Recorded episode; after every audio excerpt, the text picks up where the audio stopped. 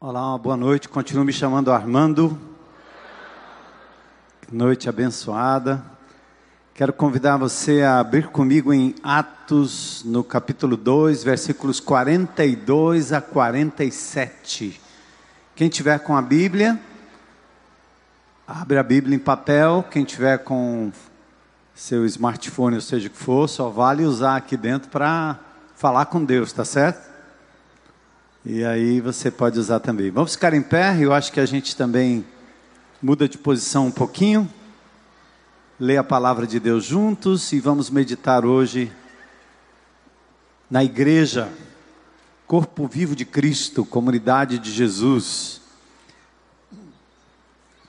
E vamos aproveitar também para a celebração da ceia do Senhor. O livro de Atos, escrito por Lucas, uh, o evangelista, escreveu o seu evangelho mais focado nos gregos. Lucas era um médico meticuloso, é, Lucas era um historiador. Por isso o livro de Atos ele conta exatamente a evolução da igreja. O Senhor Jesus Cristo, ao morrer na cruz do Calvário, inaugura o Novo Testamento ou seja, o Novo Testamento começa na cruz, quando Jesus derrama o seu sangue, inaugura uma nova era, um novo momento, e ele então torna possível, com a morte dele, a ressurreição e a ascensão, ele torna possível o cumprimento das profecias do Velho Testamento, principalmente de Joel, capítulo 2, que o Espírito seria derramado sobre toda a carne, todo ser humano, e que esse Espírito seria derramado de forma abundante, profusa, e esse Espírito viria não só para mediadores, sacerdotes, apóstolos, até então privilegiados por andarem com Jesus e receberem o Espírito, mas o Espírito viria sobre todos filhos e filhas, homens e mulheres, servos e servas, enfim, todos. E a partir daquele momento, em Atos, lá no capítulo 2, 120 pessoas reunidas no cenáculo, naquele momento, o Espírito de Deus vem de uma forma diferente, inusitada, e forma daquele grupo o núcleo da igreja do Senhor Jesus Cristo. E a partir dali nós temos esse fenômeno que alcançou o planeta praticamente. Cristianismo, principalmente a igreja do Senhor Jesus Cristo.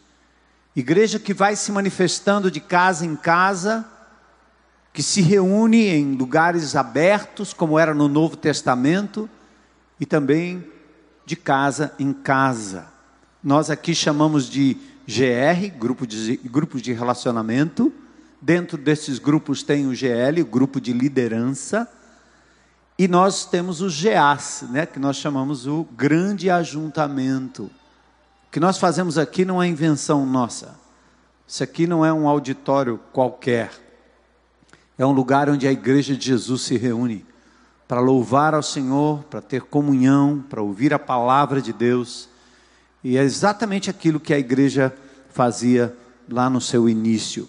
Então, Atos capítulo 2, versículos 42 até o final do capítulo.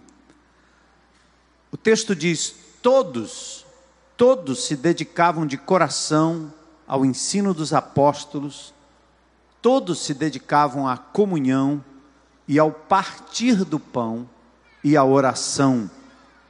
Havia em todos eles um profundo temor e os apóstolos realizavam muitos sinais e maravilhas. Os que criam, tal qual todos nós aqui, diz o texto bíblico, os que criam se reuniam num só lugar, grande ajuntamento, e compartilhavam tudo o que possuíam, dividiam, repartiam, davam, doavam de si e do que possuíam. Vendiam propriedades e bens e repartiam o dinheiro com os necessitados. adoravam juntos no templo diariamente. Não era um só culto, vários cultos. O templo aqui era o templo judaico.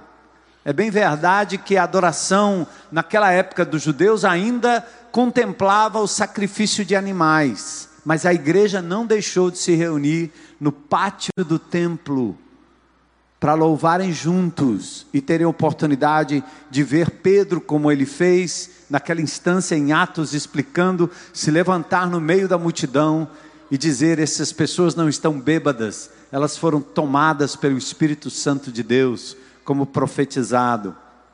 Diz o texto que eles adoravam juntos diariamente e reuniam-se nos lares para comer e partiam um pão com grande alegria e generosidade. Ou seja, eles se reuniam de casa em casa. O desafio que nós temos para essa igreja há anos: faça de cada igreja, de cada lar, uma igreja. Reúna pessoas, convide pessoas. Sempre louvando a Deus e desfrutando a simpatia de todo o povo. E a cada dia o Senhor lhes acrescentava aqueles que iam sendo salvos. Amém. É lindo, né? Pensar que a gente faz parte disto. Como disse o Osmar aqui, né? E Orlando, Jesus morreu por isso, para que nós pudéssemos ser inseridos numa comunidade nova, num novo corpo. Cristianismo não é nada individualista, sozinho não vale. E é por isso que nós estamos aqui hoje à noite. Antes da gente orar, eu queria só considerar algumas coisas aqui importantes. Por favor, fique em pé ainda um pouquinho, a gente vai orar juntos. Eu quero orar pelo nosso passarinho, né, Daniel Almeida, estava pronto para conduzir o louvor e ali atrás ele passou mal, pico de pressão.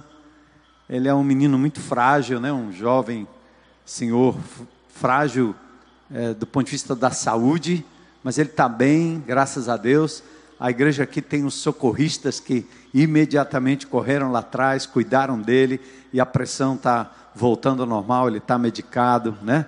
Então, glória a Deus, nosso passarinho logo volta a cantar. Eu acho que o que Deus está dizendo é ficar quieto por um tempo e depois ele volta com força total. E louvar a Deus pelos músicos, pelo Orlando, né? Subiram aqui, improvisaram tudo, né? Mas vocês nem perceberam, né? Mas fizeram assim. Então, louvado seja Deus por isso.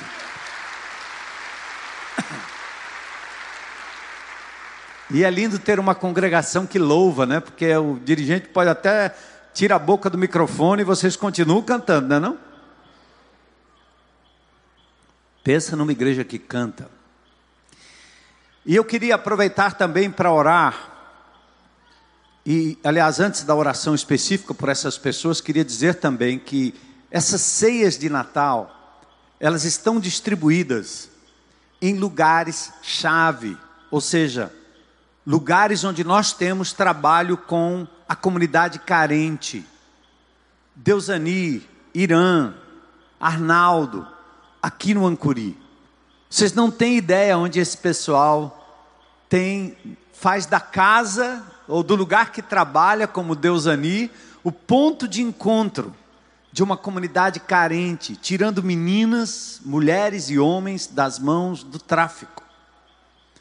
É, nós tivemos essa semana, eu acho que foi essa semana, segunda-feira, o, o Cine Esquina.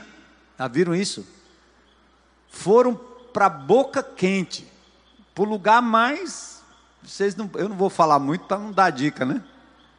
Mas eles foram lá naquele lugar e tiveram que pedir permissão para as autoridades da facção, dizer, podemos entrar aí? Pode, aqui, falar de Deus aqui é com a gente mesmo. Então o comércio parou, certo?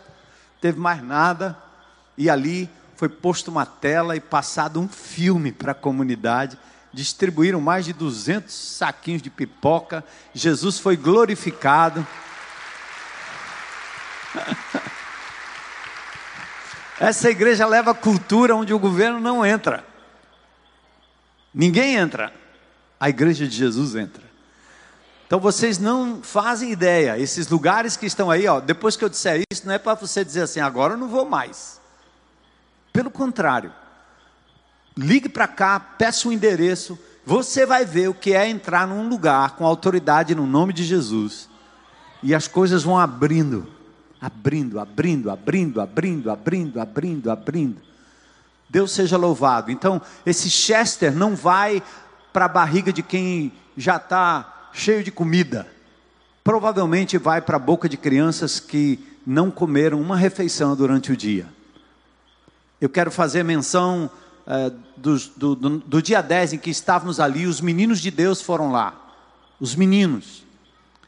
Esses meninos são da comunidade, um pouco mais afastada daqui, e a Valônia toma conta deles, juntamente com outro irmão amado. Muitos daqueles meninos que estavam lá não tinham comido uma refeição ainda durante o dia. Então, irmãos, esse, esse, é, o nosso, esse é o nosso papel. Levar o amor de Jesus, amando as pessoas e fazendo do cuidado e da misericórdia uma ponte para o coração de muitos. E eu quero levar aqui diante de Deus, em oração, três pessoas. A Ranieri, que esteve aqui hoje de manhã, falou comigo aqui, enquanto nós realizávamos batismo, em prantos. Ela está com câncer, leucemia, tendo que fazer uma, um transplante de medula e precisa de um medicamento que, por conta do juiz ter demandado que o Estado desse o medicamento, o Estado deu o primeiro. Ela sentiu uma melhora que vai prepará-la, inclusive, para o transplante, mas o Estado diz que não tem mais dinheiro e não tem mais remédio. E essa hora, eu não tenho como não me indignar, porque o dinheiro existe e alimenta um bando de corruptos nesse Estado e nesse país mas só negam as pessoas que mais precisam. O povo de Deus não pode cair na armadilha de apoiar nem direita nem esquerda. Nós temos que apoiar o Evangelho de Jesus, o Mestre Jesus, e termos caráter. Amém? Nós precisamos ter caráter e convicção para a gente continuar aplaudindo e dando honra a quem faz o que é certo e tendo coragem moral para colocar o dedo onde está errado, pedir justiça. Esse é o Evangelho. Isaías capítulo 58 diz que o jejum é isso aqui, ó. É lutar por pessoas assim. Imagine se fosse alguém da sua família. Outro caso. O senhor Reginaldo, lá do grão de mostarda. A sua filha está no HGF há 20 dias esperando um atendimento nos corredores do Hospital Geral de Fortaleza. Absurda vergonha. Eu recebo fotos lá, eu ando ali.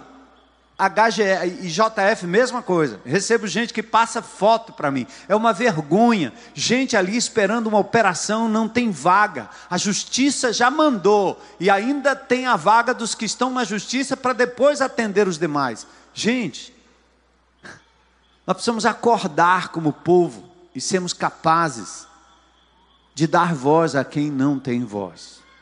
Amanhã pode ser qualquer um de nós.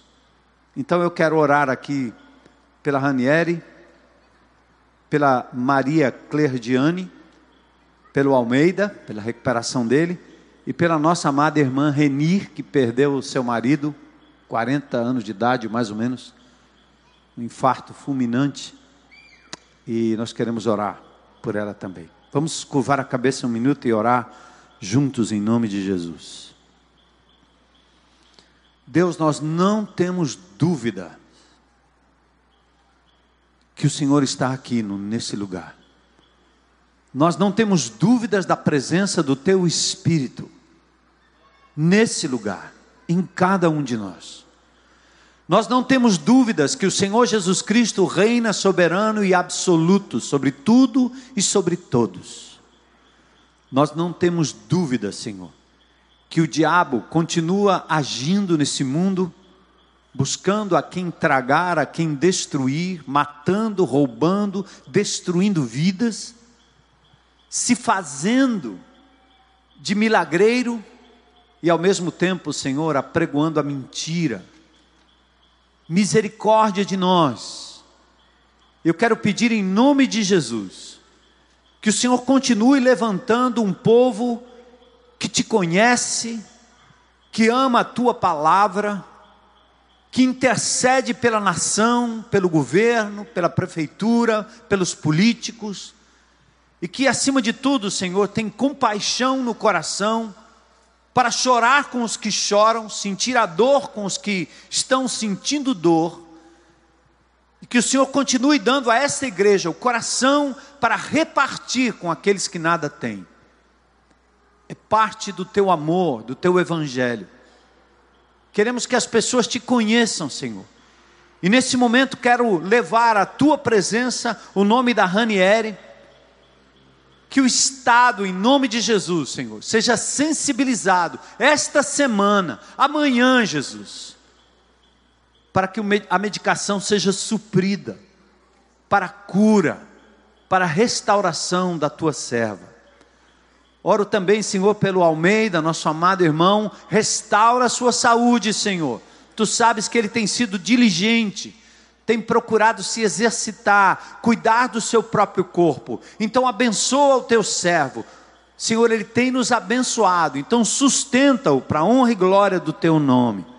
Oramos pela Maria Clerdiane, Senhor, em nome de Jesus, assim como ela, retira, Senhor, dos corredores dos nossos hospitais, dá a esses nossos governantes vergonha na cara, Senhor para que eles possam aplicar o dinheiro público, não com festas, não com cachês milionários, mas que eles cuidem daqueles que de fato precisam, tanto na saúde quanto na educação, Senhor, na segurança, em nome de Jesus, Senhor. Age, tua igreja clama, tua igreja pede, Senhor, tua igreja implora, Senhor, nesse instante e aos inúmeros enfermos e às inúmeras situações que são levantadas aqui na mente do teu povo nesse lugar e nessa hora. Completa a tua obra, Senhor. O Senhor há de vir em nosso socorro e nós já te adoramos e te agradecemos, pois oramos em nome de Jesus. Amém. Amém. Podem sentar. Ter vocês de castigo, né? Uma vez, ah, o grande filósofo Aristóteles, foi indagado, alguém fez uma pergunta para ele: O que é um amigo? Ele disse: Um amigo é uma só alma habitando em dois corpos. Achei lindo isso. Se um amigo é uma só alma habitando em dois corpos. Amigo é quando você atinge aquela unidade entre duas pessoas, a gente diz carne e unha. Amigo é quando você entende o outro, o outro te entende. Amigo é quando você tem os mesmos ideais, os mesmos propósitos. Então isso é amigo. Uma só alma habitando em dois corpos. A resposta de Aristóteles. Eu fico imaginando se eu tivesse lá no meio dos discípulos de Aristóteles, eu diria para ele: Ah, será que você consegue imaginar o que quer dizer uma só alma habitando em cinco mil corpos? Um só espírito, um só pensamento, uma só vontade, um só desejo um só Deus, um só Espírito em muitas almas. O mundo hoje carrega essa marca da solidão, da segregação, do isolamento. Aliás, hoje nós temos o falso fenômeno de que nós estamos conectados com o mundo. Sim, a internet veio, os smartphones, veio para nos conectar com o planeta, mas de verdade, ele não está a, as redes sociais não estão resolvendo o problema do isolamento. Aliás, está provocando um isolamento ainda maior. Porque a grande verdade é que a internet está nos dando não conexão, mas domínio sobre com quem nós falamos, o que nós falamos e a capacidade, inclusive, de nos apresentar como nós queremos. A postura, a posição, o gesto, a selfie, faz de nós aquilo que naturalmente nós não somos. E é interessante ver que esse fenômeno da internet está fazendo exatamente isso, nos colocando numa posição em que a gente, mesmo estando no meio da multidão, nós estamos isolados uns dos outros. Vocês estão vendo esse fenômeno? Pessoas que estão à mesa, cada um com o seu smartphone. Pessoas na mesma casa, cada um no seu quarto. Pessoas na multidão, ouvindo uma palestra, ouvindo um culto, ouvindo uma aula, e eles ainda estão conectados de uma forma ou de outra. Estão aqui, mas não estão aqui. E esse fenômeno tem criado ainda mais esse buraco de solidão em cada um. Não é à toa que nós estamos vendo tantos suicídios, tantas situações de adoecimento da alma, estamos distantes das pessoas, das relações pessoais. Segundo uma estudiosa, Sherry Turkle, professora em estudos sociais na área de ciência e tecnologia no MIT, ela diz: os laços que formamos através da internet não são, no final, os laços que nos unem. Fugimos das conversas, estamos fugindo das interações.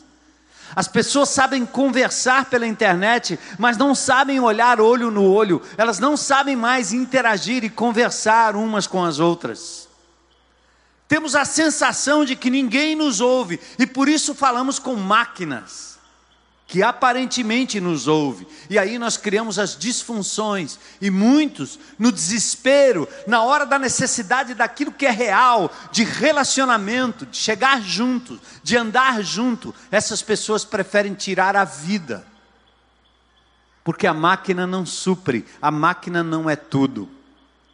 Aliás, hoje nós estamos perdendo, inclusive, aquilo que é de mais sublime, o descanso e a solitude. Nós não conseguimos mais permanecermos quietos, parados num lugar.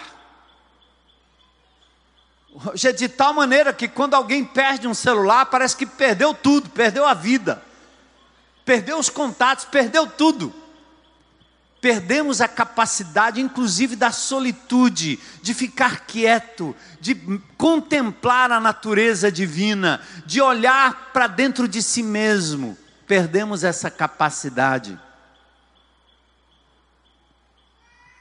Contudo, a decepção do ser humano também se dá nas estruturas eclesiásticas, ou seja, no jeito que nós nos juntamos como igreja. Porque muitos de vocês, muitos de nós, se limitam simplesmente a frequentar um culto, ou a olhar pela internet, isso basta. Ou ver um programa de televisão, isso basta. Não tem nenhuma interação com ninguém, não interagem. Impressionante. Isso continua causando e aprofundando a solidão. Esses dias eu tenho recebido inúmeras notícias de homens de Deus, líderes, tirando suas próprias vidas. Impressionante. O número de pastores cometendo suicídio. Misericórdia, Deus. O que é isso? Talvez a posição pastoral os isola tanto da vida real. A gente não tem oportunidade da igreja de sermos nós mesmos. Nós não podemos revelar quem nós somos. Nós não podemos ser achados na rua de bermuda. Pastor não brinca, não ri, não tem problema, não tem nada, não fica doente. Enquanto você tem que vestir a capa, você chega no momento da vida em que você não suporta mais, porque todos nós precisamos, precisamos dessa autenticidade, dessa coisa de tira a máscara, de sermos nós mesmos. Interessante, na história antiga, ou desde a história antiga, O homem sempre viveu em comunidade, clã, grupo, bando. Comunidades reclusas, fechadas, mas muito relacionais. A vida estava em viver com, estar com o grupo e se relacionar com ele. A história da igreja desenvolveu-se, por exemplo, baseada em comunidades. Desde a época do Senhor Jesus Cristo. Lembra de João Batista, voz que clama no deserto? Ele saiu do meio do nada, do deserto. Parece que ele estava sozinho, lá no meio do deserto da Judéia. Não, ele vivia em comunidades. Comunidades que não tinham muito a ver com o que acontecia no templo, com sacerdotes, com líderes religiosos. Eles viviam no deserto, eram comunidades que viviam numa espécie de mini cidade, com muros, com seu comércio, mini comércio, e aquelas pessoas viviam em comum. Liam as Escrituras, esperavam o mestre da justiça, e João Batista participava de uma daquelas comunidades. Para você entrar, você tinha que concordar em ter com eles uma só alma, um só pensamento, no sentido de crer na mesma coisa. E assim eles eram batizados em águas. E João Batista vem deste pano de fundo. Hoje de manhã o Johan explicou muito bem. Enquanto os judeus praticavam batismos, lá em Hebreus no capítulo 5, capítulo 6, essa palavra batismos vem no plural, indicando outra, outro termo, seria oblações ou lavagens. Era o seguinte: o judeu se lavava todo o tempo, é, ele se batizava todo o tempo mas era para purificação antes de entrar no templo. João Batista não. Ele cria um batismo que não é para lavagem de pecados, de impurezas, mas ele cria um batismo que inclui a pessoa na comunidade, porque era assim que funcionavam os essênios e as comunidades de Qumran. Era, era uma espécie de batismo para você entrar no grupo. Tinha um, um, um é, o universitário tem isso, né? Você vai entrar no grupo e aí você tem que passar por um, um batismo lá, não é não? Como é que tem, chama o nome do, do, do, novato que entra? É o trote, mas tem um nome, calouro. Uh! Eu me lembro da minha época, né? Silvio Santos, que passa, passava na minha rua, Silvio Santos com um caminhão fazendo show de calouros, né não? É os caras que iam pela primeira vez. Mas na universidade é o calouro. O cara entrou, passa pelo trote. Então, na comunidade que ficava no deserto, eles adoravam a Deus, tinha uma literatura específica que era bíblica, numa linha bíblica, veterotestamentária do Velho Testamento. O batismo para eles era uma inclusão na comunidade. Por isso, Jesus, que não tinha pecado, se submeteu ao batismo de João, porque com o batismo ele estava dizendo aquilo que o Johan enfatizou hoje de manhã lindamente. Jesus estava dizendo assim: Eu quero pertencer a essa família.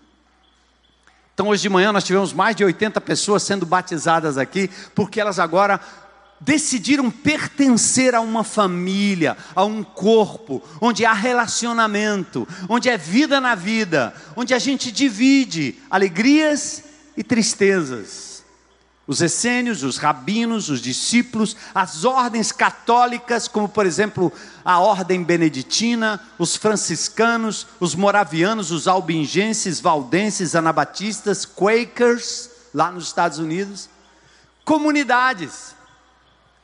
Então, viver em comunidade é parte do anelo do ser humano. Deus colocou no seu coração a necessidade de viver em comunidade, sabia? Você se isola, você corre, você divide, você é botado para fora, te traem, te mandam embora, te deixam sozinho, mas você lá no fundo sofre por conta disso. Porque por mais que a gente se isole dentro de nós, Deus colocou em nós o desejo e a necessidade de vivermos em comunidade. Pois mesmo sem conhecer o Criador, Vejam que as pessoas lá fora, no mundo, elas se identificam com comunidades. As gangues, as facções, percebe? O menino é doido para pertencer a uma facção. Tem facção A, tem facção B, tem facção C. Pense num negócio bom para o menino que não tem futuro, que não tem escola, que não tem saneamento, que não tem casa, que não tem o que comer, e de repente alguém diz: Vem aqui que eu te valorizo. Basta você vender esse negócio branco aqui que está resolvido.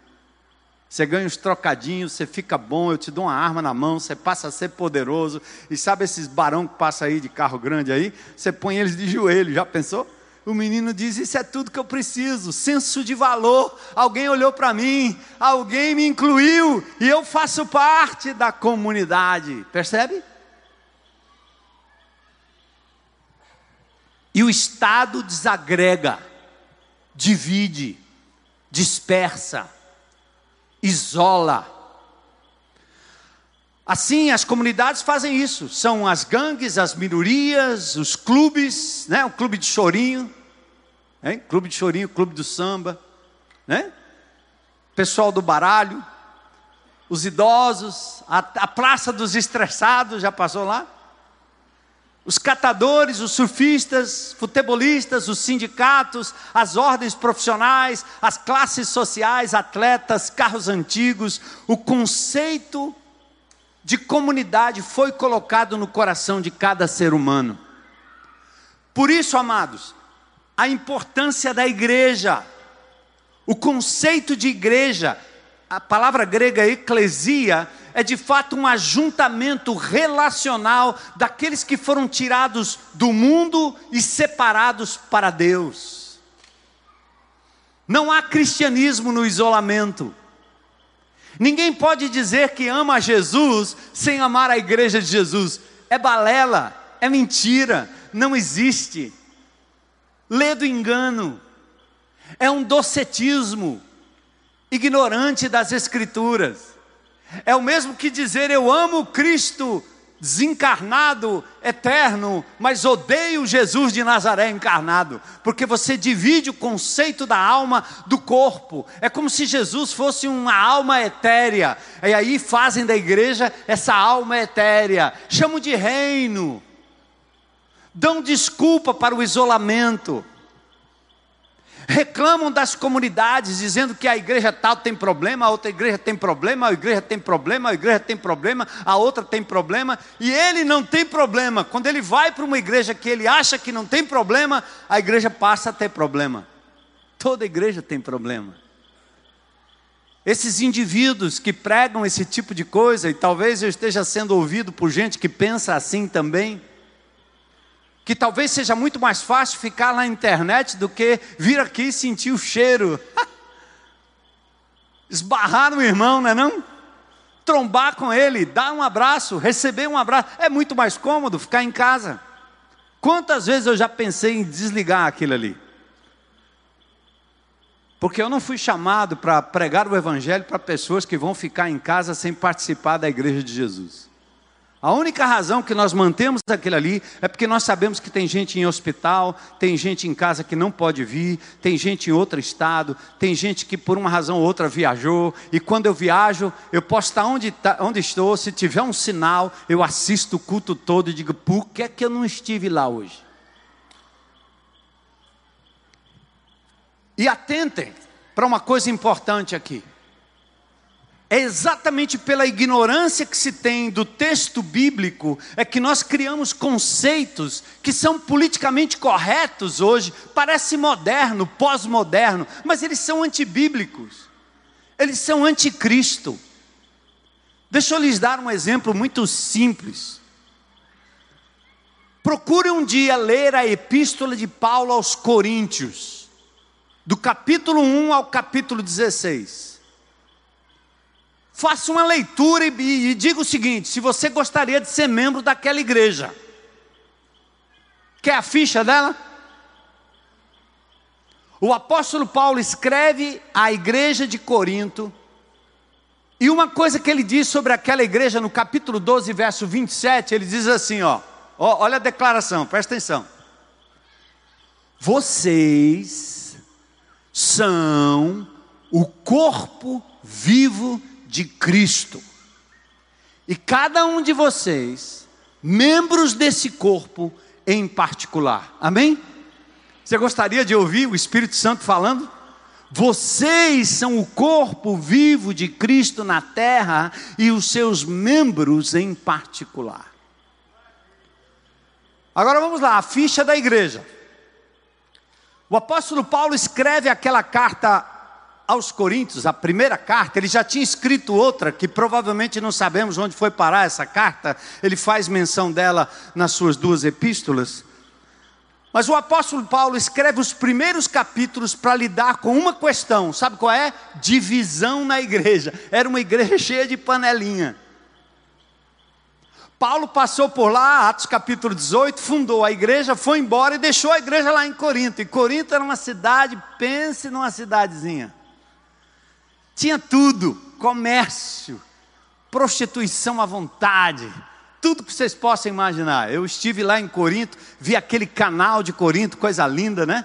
Andei por lá, vi os teatros de Corinto, andei por ali só meditando. Gente, que cidade é essa? Talvez fosse uma Dubai moderna, ou uma fortaleza moderna, né?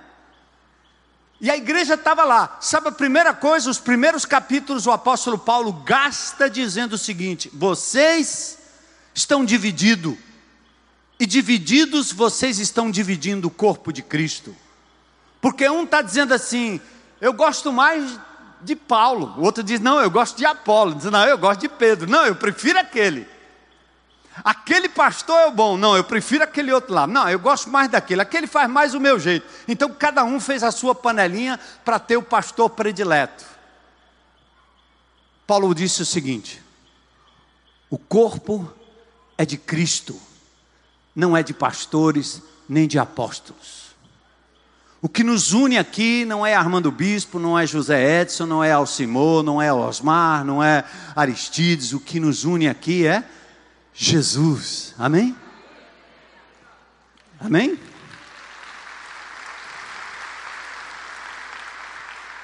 Então, olha só o problema daquela divisão, fofoca, divisão pesada. Segundo problema,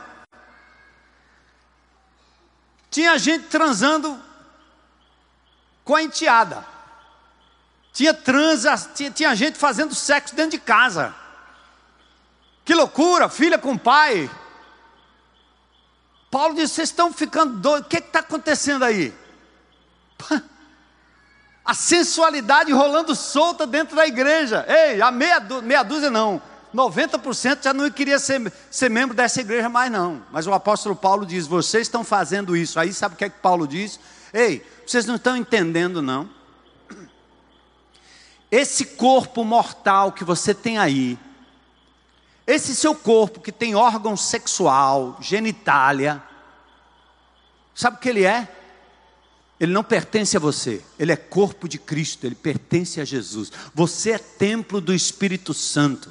E aí, nesse templo do Espírito Santo, não cabe adoração a Deus e adoração a ídolos, não cabe adoração a Deus e a sensualidade, não cabe adoração a Deus e a prostituição, porque você não pode entregar o seu corpo à prostituição, ele pertence a Jesus.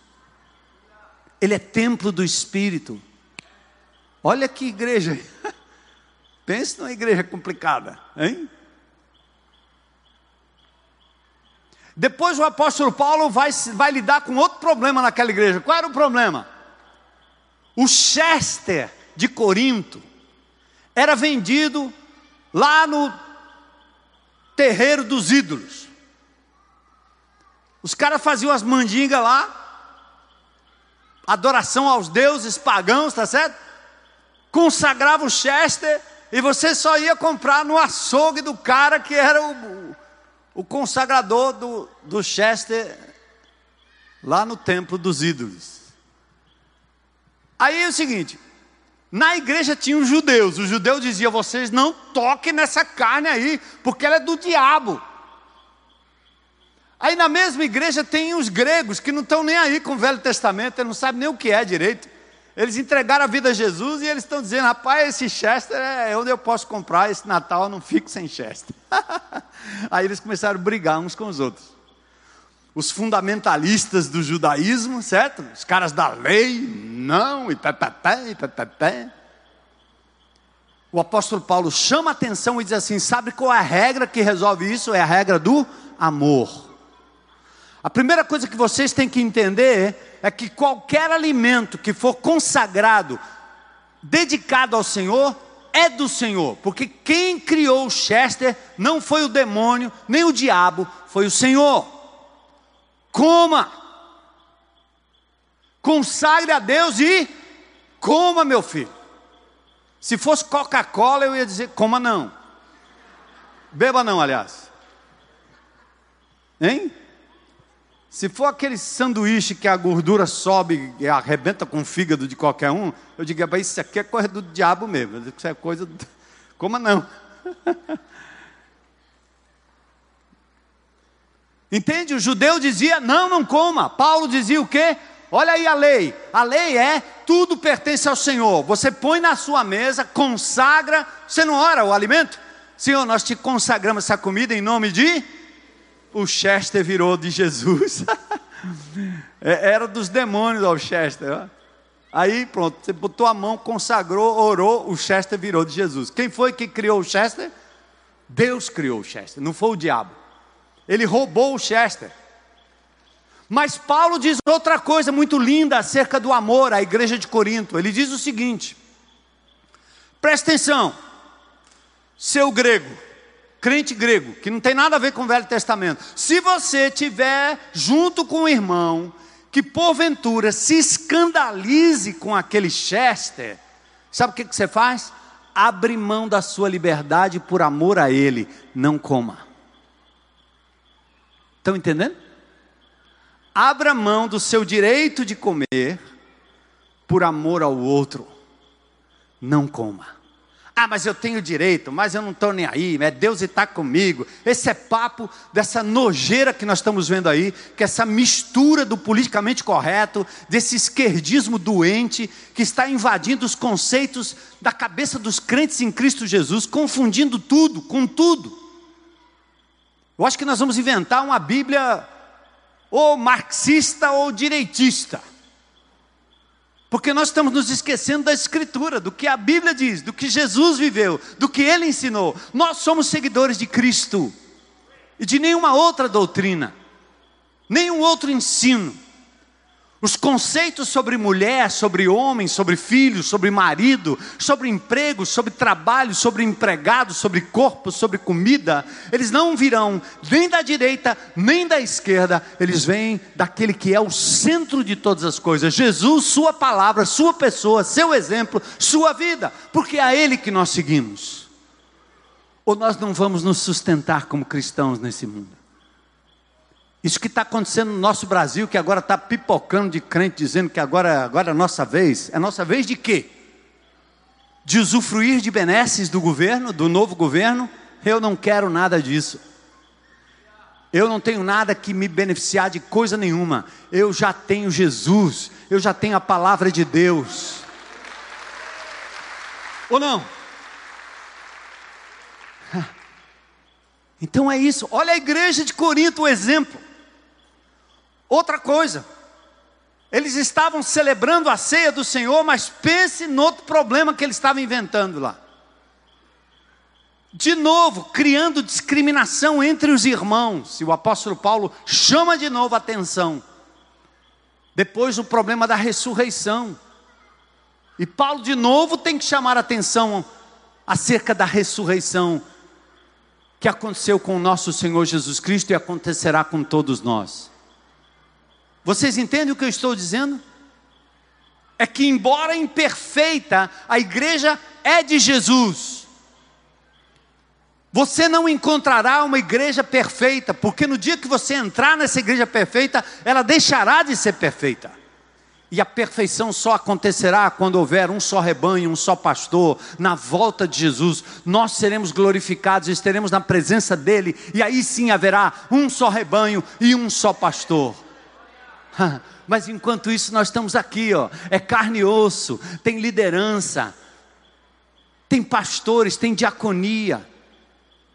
tem oferta aos pés dos apóstolos, aos pés da liderança, tem reuniões em lugares comuns, tem testemunho, tem vida, tem embates, tem discordâncias, tem problemas, tem restauração, mas é porque Deus está trabalhando na vida de cada um de nós. Mas o que nós não podemos dizer e não podemos fazer é desvalorizar o corpo vivo de Cristo na terra, que é a igreja de Jesus. Vós sois o corpo de Cristo e cada um seus membros em particular. Lindo, né? Eu vou dar aqui um, um, breve esboço só antes de chegar ao nosso momento de celebração da ceia. Examinamos, examinemos as bases bíblicas que fazem da igreja uma comunidade divina, o protótipo da restauração de todas as coisas, expresso nas seguintes imagens: somos povo de Deus. Somos nova humanidade, somos a comunhão dos santos, somos o corpo de Cristo, como eu já enfatizei aqui. Povo de Deus, olha que coisa linda. Em 1 Timóteo capítulo 3, o apóstolo Paulo falando com Timóteo acerca do, do ministério pastoral, ele diz assim: ó, o pastor que não cuida bem da sua própria casa não tem moral para cuidar da igreja de Deus. Opa, é de Deus. O pastor que não cuida bem da sua esposa, dos seus filhos, da sua casa, ele não tem vida nem moral para cuidar da igreja que não é dele, ela é de Deus. Atos capítulo 20, verso 28, o apóstolo Paulo se despede da igreja em Éfeso, chama os presbíteros ali, numa cidade pertinho, onde havia um porto, e fala com eles ali, e diz exatamente isso. Olhem, olhem bem para a vida de vocês, e aí cuidem do rebanho. O rebanho que é de Deus, ele comprou com o seu próprio sangue. Olhai por vós e por todo o rebanho que Jesus comprou com o seu próprio sangue. Entende? Isso aqui, isso aqui aterriza no chão, gente. Nós estamos falando de recomendação para a liderança. E a propósito do que nós estamos ouvindo aí na mídia hoje, desse escândalo de um pobre pecador chamado João de Deus. O que é que o Evangelho diz sobre isso? O Evangelho diz que, e a Bíblia toda mostra, e nessas palavras e nesses textos que eu citei, a mesma coisa. Não existe espiritualidade sem integridade moral, ética, de vida.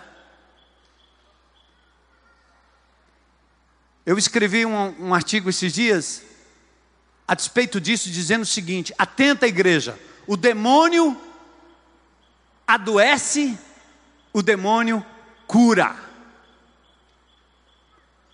O diabo adoece, o diabo cura. Eu vivi no Espiritismo durante anos. Meus pais frequentavam confraternização espiritual Ramos Nogueira. Jovenzinho vendo os médiums tremendo numa posição quase única durante horas, recebendo os espíritos que encarnavam nesses indivíduos e alguém lá na frente dando passe para uma multidão. Vi demais, sei exatamente o que acontece lá. Mas o que o Senhor revelou nesses dias para esse país e para o mundo, é que do jeito que o diabo opera milagres espetaculares e faz com que as pessoas corram atrás, porque o povo não está interessado na palavra, na ética e na mudança de vida. Eles querem operação instantânea e são capazes de endeusar alguém que tem uma vida doente. Ah, se esse homem pudesse conhecer os doze passos, alguém, por favor, fala com ele lá, que tem o CR que serve para mim, serve para você, serve para ele, serve para qualquer outro. Eu não estou dizendo que ele é pior do que eu, nem melhor do que eu, não estou fazendo nenhum julgamento de valor, mas simplesmente dizendo que é fato. O nosso brasileiro, ele é atraído pelo milagre. Ele quer curar o que está acontecendo aí logo, é rápido, tem que ser agora. E se for um negócio espetacular, artistas internacionais, nacionais, todos, durante anos, recebendo cura. E você diz assim, mas não aconteceu? Se aconteceu, é de Deus. Lê do engano. E eu não vou pregar sobre isso, mas há textos e textos na palavra de Deus em 1 Tessalonicenses, do capítulo 5. 2 Tessalonicenses, falando sobre a operação do erro, que vem segundo sinais e milagres. No livro do Apocalipse, há uma cura.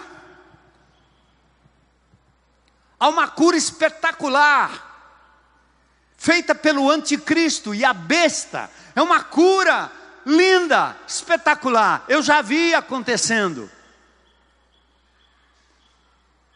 Mas você não pode desassociar aquilo que Jesus disse em Mateus 22, 29. Vocês erram porque não conhecem as Escrituras tampouco conhece o poder de Deus. É por isso que o diabo nos faz tão preguiçosos para ler a Bíblia. Já percebeu? Se eu perguntasse aqui quantos leram a Bíblia hoje, quantos leram a Bíblia todos os dias durante os últimos meses, dias, semanas, vocês iam ficar estarrecidos de ver o quanto o diabo entra na vida da gente e trava, e você tem todo tipo de desculpa. Você diz que não sabe ler, não tem cultura para ler, é um analfabeto ou coisa parecida, espiritual, e você acha que dá para ir levando nessa de que eu estou sentindo que Deus está, quando Deus está querendo falar com você, percebe? O pecado te afasta da Bíblia, a Bíblia te afasta do pecado. Jesus, quando entrou nesse mundo e foi levado para o deserto para ser tentado, o diabo confrontou ele. Sabe como ele respondeu? Está escrito. Entendem, irmãos? O que, que nós estamos fazendo aqui? Meu Deus. Você é capaz de enfrentar o inimigo de Deus e as lutas do dia a dia com a frase está escrito? Você vai dizer, onde mesmo? Onde? Não sei nem onde é, onde é, onde é, onde é, onde é, onde é, onde é. Mas se eu lhe perguntar qual foi o site que publicou que aquela mulher maluca virou ministra e subiu num pé de não sei do que, você sabe onde é. Se tiver uma notícia do ladrão, do bandido, ou você sabe, está aí no seu, no seu smartphone, hein? Você sabe, porque você ocupa a sua mente naquilo que na verdade não é o essencial para a vida. Serve, é importante. Você precisa de se alimentar de uma série de coisas, inclusive notícias. Amém. Mas você está jogando fora aquilo que produz vida e toma rumos errados na vida. O Brasil é um dos maiores países católicos do mundo, mas é o país que mais ignora a Bíblia, porque a religião nunca colocou a Bíblia na mão do povo. Na minha época era em latim, eu não entendia absolutamente nada do que aquele camarada dizia, mas eu, ele dizia que, que dizia e dizia que sabia e dizia não sei o quê, e eu tinha que acreditar, e assim meus pais, minha mãe, meus avós, eles eram, eu também sou, e estamos juntos, e fé em Deus, e pé na tábua, e vamos embora marchando para o inferno. Mas feliz, não é não? Maravilha.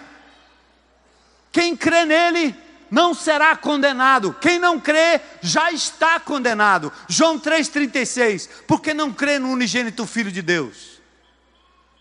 Hoje eu perguntei para o menino, você entregou sua vida a Jesus? Disse, ainda não. Ainda não o quê?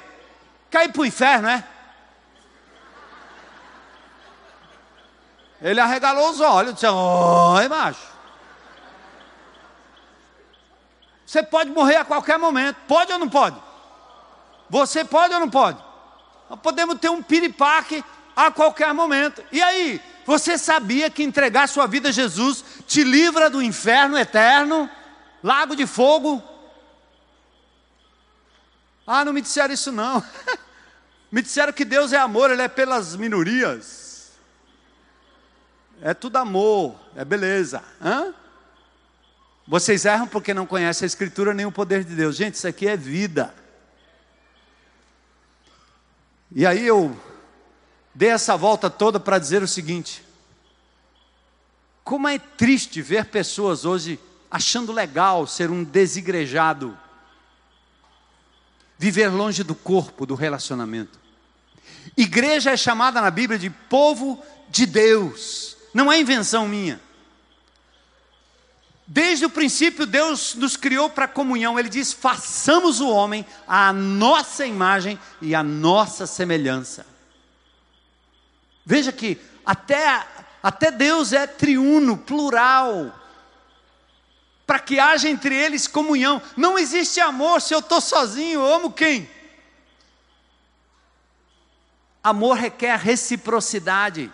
A comunhão triuna cria um ser para viver em comunhão. Um ser apenas não constitui comunidade. Por isso a mulher foi necessária para o homem no relato de Gênesis, porque o eu deu lugar ao nós. Lindo isso. Aqui ninguém está falando de inferioridade nem superioridade. Mulher, você estivesse no Éden sem o Adão, não dava certo. Jesus, aliás, Deus mesmo disse: não é bom que você esteja só. Ah, mas então eu tenho que me casar rapidinho. Não, não estou dizendo isso.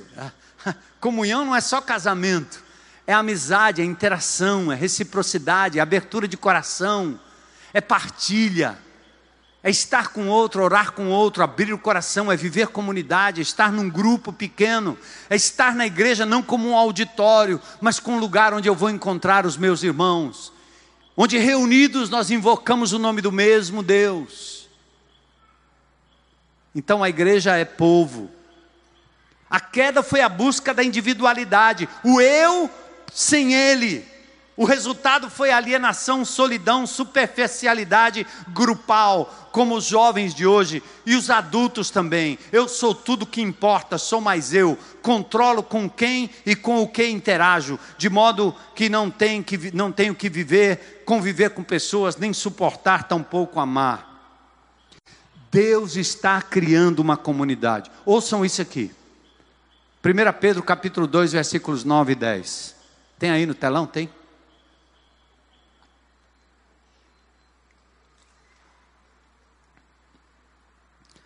Primeira epístola de Pedro, capítulo 2, versículos 9 e 10. Olha o que Deus diz. Vocês, não é você não. Vocês são, porém, são o quê? Geração eleita, escolhida por Deus.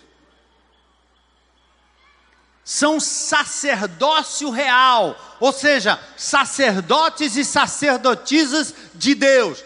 Todos nós, indistintamente, somos o que? Nação santa. Olha esse, olha esse texto aqui que Deus está dizendo que nós somos. Eu quero ouvir o que Deus está dizendo, quero ouvir o que o outro está dizendo, não.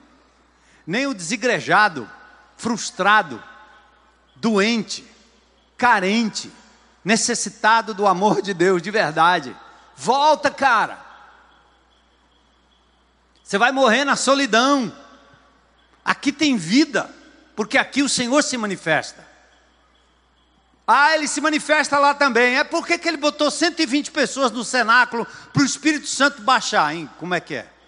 Por que, que ele chama a multidão dos que creram? Por quê? Por que, que no céu não vai ter compartimentos fechados? Para você ser transportado. É a igreja, é o povo, é o corpo, é a família. Vocês são sacerdócio real, nação santa. Olha que lindo esse texto aqui. Povo o quê? Exclusivo de quem? De Deus. Qual é a razão que ele nos mantém juntos e nos mantém aqui? Para anunciar as grandezas daquele que os chamou das trevas para a sua maravilhosa luz. Glória a Deus, né? Nós não estamos aqui para comer churrasco, para fazer festinha no final da tarde, ter happy hour com meus amigos. Ah, eu tenho um grupo de amigos. Ah, eu tenho um grupo de amigas. É, fico o resto da vida com um grupo de amigos e com um grupo de amigas. Eu quero lá grupo de amigos. Eu quero é buscar aqueles que estão perdidos, que Jesus disse: eles serão meus amigos. Corra lá nos becos, corra lá nas praças, corra nos buracos e chame essas pessoas. Tragam para dentro. Eles serão tão desconfiados que vocês vão ter que empurrá-los para dentro, porque eles vão dizer assim: eu, eu não posso entrar aí, não, é muito chique. e a gente fica criando dentro da igreja um grupinho de amigos, né? É, meus amigos, é, minhas amigas, é, meus amigos, é, minhas amigas. E a igreja se traduz nisso. E nós não estamos abertos para aqueles que ainda não estão aqui Jesus lá no Getsemane poderia ter ficado com seus doze apóstolos e dito: está tudo resolvido. Não, ele orou por você sem te conhecer, ele orou por mim antes que eu existisse. Sem te conhecer, perdão, ele orou por você antes que você existisse. Você sendo inimigo, você sendo inimiga, estando longe de Deus, ele orou por você, ele entregou sua vida para que você pudesse, estando longe, chegar perto. Essa é a igreja de Jesus. E nós não podemos perder esse foco. Aleluia. Somos uma nova humanidade. Somos parte de uma nova humanidade. O que somos afinal? Somos a própria concretização da mensagem. Preste atenção. Nesse sentido, nós não somos portadores de uma mensagem, nós somos a mensagem para esse mundo. Aquela mulher disse uma coisa, nossa futura ministra, que a igreja era a solução do problema do país. A turma ri, né, não? Oh, que besteira, sabe? Crente, fascista, crente doida. Ela disse a maior verdade do mundo: a igreja é a esperança do mundo. Porque só a igreja é capaz de congregar pessoas tão diferentes num só corpo. Já viu de onde você veio? Eu sei de onde eu vim. Olha aí as pessoas que estão ao seu redor. Pense. E esse Jesus maravilhoso nos insere no corpo, porque em cada um de nós tem o mesmo Espírito, a mesma fé, o mesmo batismo, o mesmo evangelho, somos igreja viva de Jesus. Amém? É lindo isso. Gente, Efésios capítulo 3, verso 10, o apóstolo Paulo diz que os demônios, as potestades, os poderes espirituais de Brasília, do Cambeba, do Palácio do Bispo, essas potestades espirituais iriam conhecer a graça e o poder de Deus pela igreja. Estão entendendo? Eu acho que vocês não estão entendendo, eu vou embora. Oh Deus. Há pelo menos um aí, Senhor, que entenda esse negócio. Nós, Jesus escolheu pegar gente como a gente, o que veio do buraco da Gia, o outro que veio do buraco não sei da onde, outro veio do Tucuruvi, outro veio do Tancredo, outro veio da Aerolândia, outro veio do Meirelles, outro veio do Palácio, outro veio de, um, de uma pocilga, num lugar nojento lá, no meio do nada, porque estava abandonado. Senhor Jesus Cristo entra lá, dá dignidade, chama para fora, coloca num corpo. Traz os barão das, da aldeota para cá, para o meio do, do Ancuri aqui. Onde é que nós estamos? O negócio é tão poderoso que agora tem um alfa não sei o quê, bem aí do lado. Alphaville, é? Não, é outra cidade Alfa. E bem aqui atrás o Alameda, Alfa. E bem ali o Pacotê Alfa. Ancuri Alfa, hein? E a gente faz, bota um cinema na, na esquina da bocada.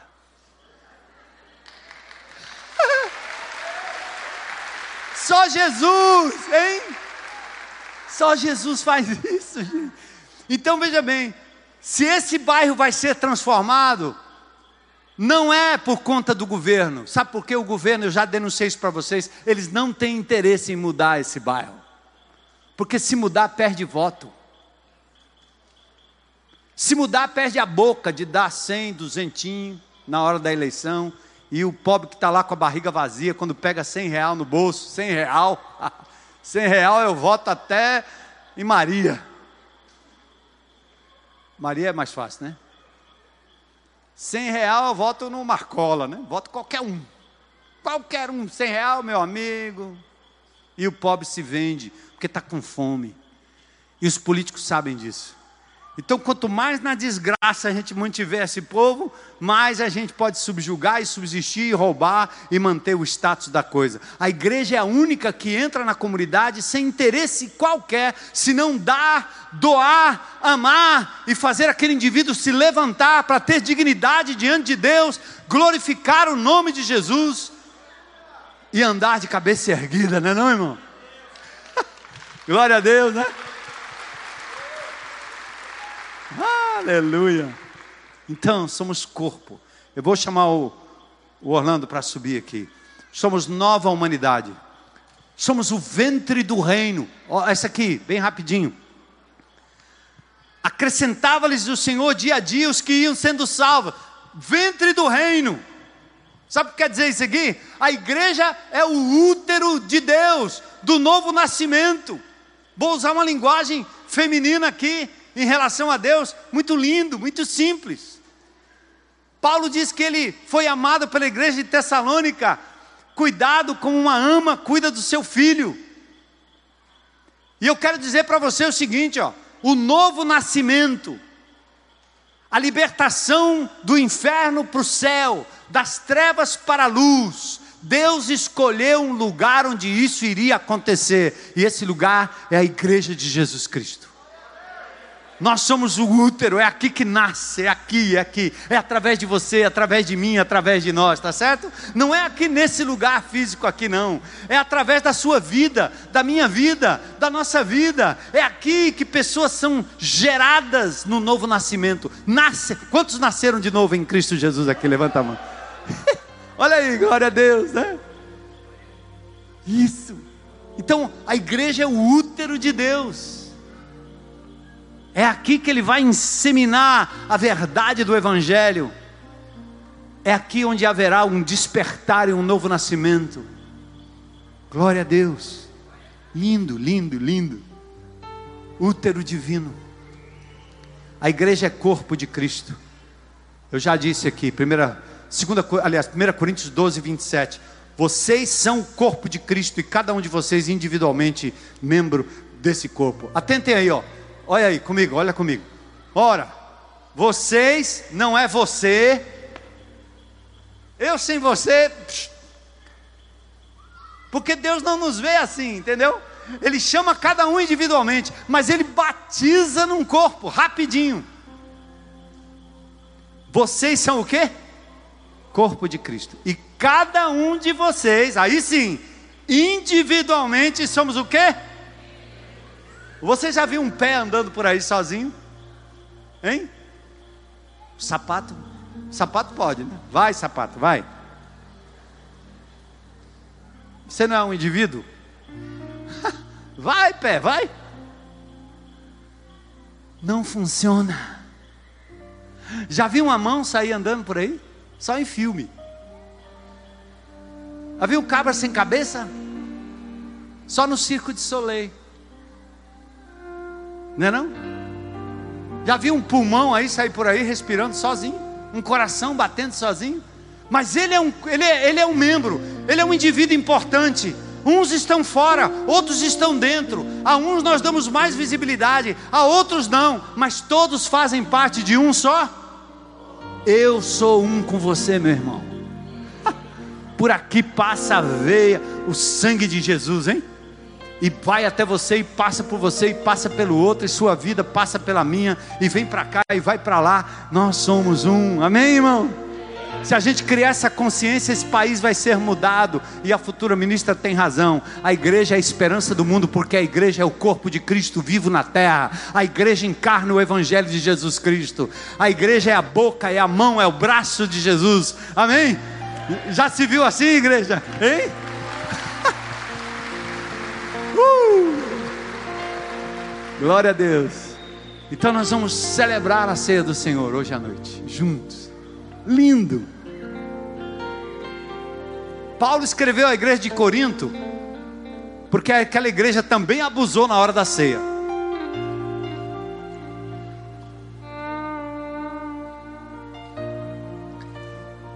Lá na igreja de Corinto tinha uma festa ágape, né?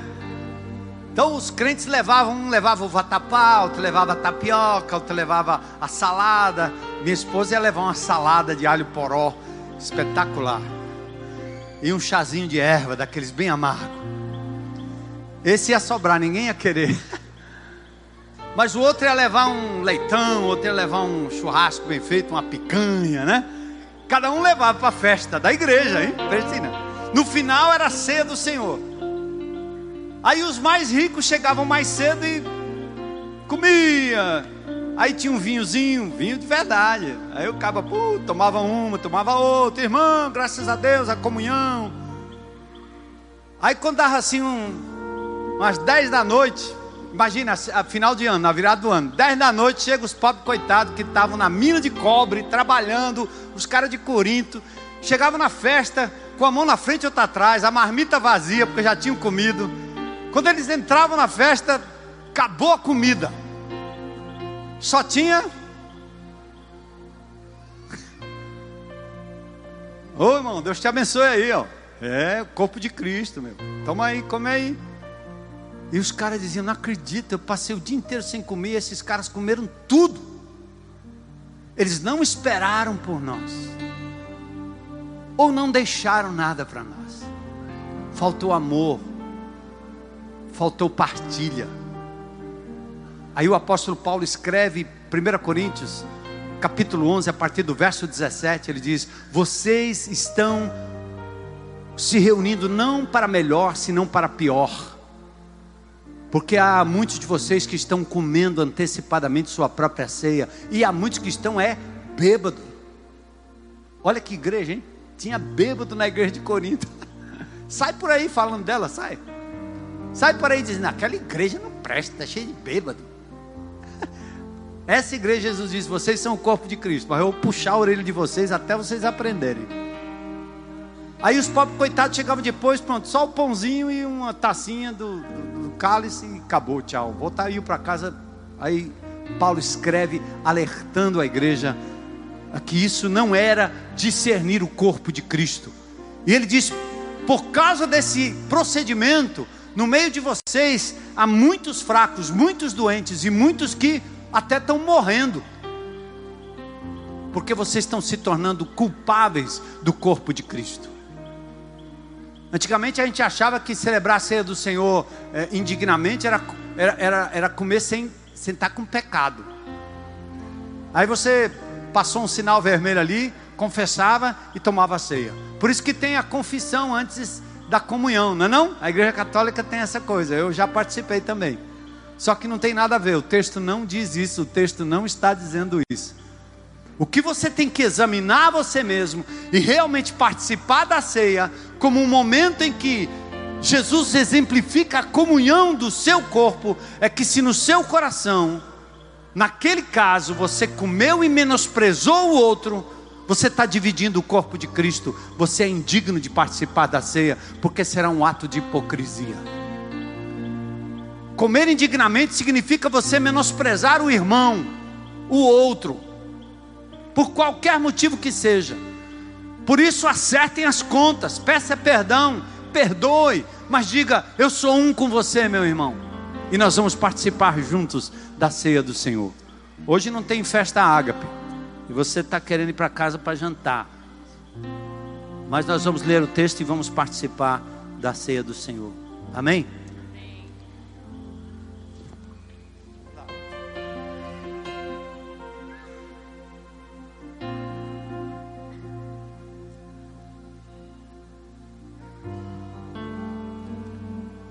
Presta atenção no que Paulo disse, aí nós vamos participar juntos. Nas instruções a seguir, 1 Coríntios 11, 17 em diante. Nas instruções a seguir, porém, não posso elogiá-los, pois quando vocês se reúnem, fazem mais mal do que bem. Primeiro ouço que há divisões quando vocês se reúnem como igreja, e até certo ponto eu o creio. Opa, está lá o texto, vai. Pois é necessário que haja divergências entre vocês, para que sejam conhecidos quais entre vocês são aprovados. Aqui Paulo ironizou um pouquinho. Ele diz assim: é até bom que haja, que aí nós vamos saber quem é quem aqui. Quando vocês se reúnem, o que, que ele diz? Estão enxergando aí igual eu estou, mais ou menos? Quando vocês se reúnem, não é para comer a ceia do Senhor. Veja lá. Por quê? Porque cada um come o quê? A sua própria ceia, sim. Tá vendo aí o que eu disse? Entendeu? O cara come antes, ó. Ih, minha bolacha primeiro e não sobrou nada porque chegou depois. Aí ele diz: assim, enquanto um fica com fome, o outro quê? Se embriaga, bebeu demais. Será que vocês não têm casa onde comer e beber? Ou desprezam o que, gente? E humilham o que? Estão comigo aí? Estão entendendo? Está claro? Que direi? Eu os elogiarei por isso? Certamente que não, pois eu recebi do Senhor o que também entreguei a vocês: que o Senhor Jesus, na noite em que foi traído, tomou o pão e, tendo dado graças, partiu e disse: Este é o meu corpo que é dado em favor de vocês. Façam isso em memória de mim, para lembrar o que Cristo fez na cruz do Calvário. Da mesma forma, depois da ceia, ele tomou o cálice e disse: Esse cálice é a nova aliança no meu sangue. Façam isso sempre que o beberem, o que? Memória de mim. Continua o texto. Porque sempre que comerem desse pão e beberem desse cálice, vocês anunciam o que? A morte do Senhor. Ou seja, falam do que aconteceu na cruz até que ele venha. Portanto, todo aquele que comer o pão ou beber o cálice do Senhor indignamente será o que? Culpado de pecar contra o corpo e o sangue do. Comer indignamente significa o que? Discriminar, comer antes, não considerar o outro. Examine-se cada um a si mesmo e então coma do pão e beba do. Pois quem come e bebe sem discernir o que? O corpo do Senhor. O que quer discernir o corpo? é que Ele nos juntou, Ele nos faz um. E aí ele diz: come e bebe para sua própria condenação. Pois quem, por isso há entre vós muitos fracos e doentes, e vários que já dormiram, morreram. Mas se nós tivéssemos o cuidado de examinar a nós mesmos, não seríamos ou não receberíamos juízo. Quando, porém, somos julgados pelo Senhor, estamos sendo disciplinados para que não sejamos condenados com o mundo. Portanto, meus irmãos, quando vocês se reunirem para comer, façam o quê? Pense no outro, tá bom? Se alguém estiver com fome, come aonde? Para que quando vocês se reunirem, isso não resulte em condenação. Quanto ao mais, quando eu for, darei instruções a vocês. Eu vou convidar você a sair do seu lugar, pegar um pão um cálice, serve o seu irmão, alguém do seu lado, e diga: Eu te abençoo em nome de Jesus. Eu sou um com você, faço parte do corpo de Cristo. Pode sair do seu lugar enquanto nós louvamos ao Senhor.